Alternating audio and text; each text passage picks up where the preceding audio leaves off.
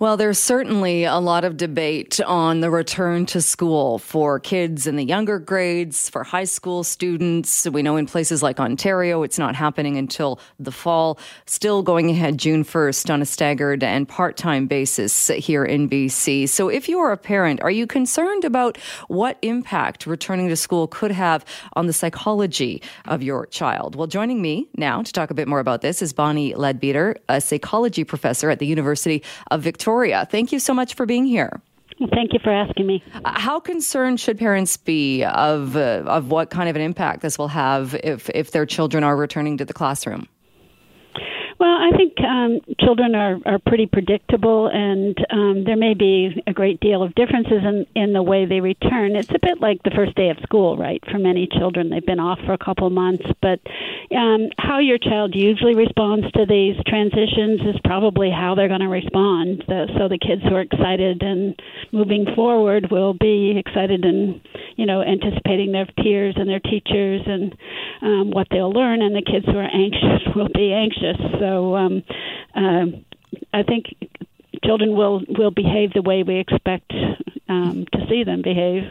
I've been hearing from a lot of parents though saying their kids really miss their friends and they miss playing with their friends. So how does that play out when if they go back to school but you've still got to keep this distance and it's not the same running to the playground or running up to your friends and, and chatting and, and hanging out like you did before I think there'll be some variability in that, and the ability to manage it. Um, the idea of a six year old sitting in their own little square in the middle of a classroom is very um, sad. Uh, but um, I don't think it's going to roll out entirely that way. Younger children will have to be allowed to play with each other. They're probably more risk to adults than to each other.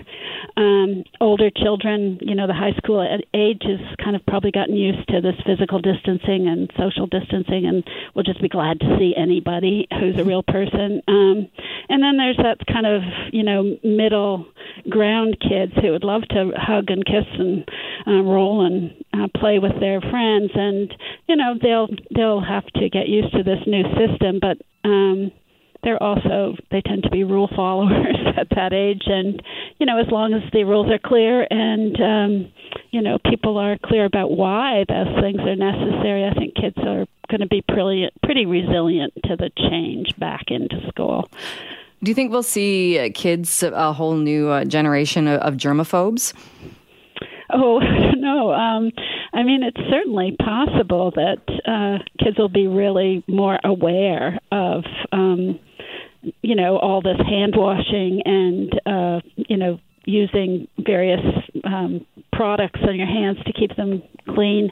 Um, you know, I think we'll probably go back to our slovenly ways eventually, but um, it hasn't hurt us at all to do a little more be a little more conscientious, you know, about not spreading our colds to other people and about really washing our hands and um, probably you know that's a good thing. That may be something that continues rather than being problematic. You know, there are some children who will be more anxious, um, and I think we shouldn't trivialize their anxiety. I think it's really important to say to kids, you know, what do you think it'll be like to go back to school, and sort of let them tell you what their concerns are, what they're worried about and then kind of helping them to imagine what it'll look like. Like who will be taking care of you? Who you're hoping to see? What do you think you'll be doing?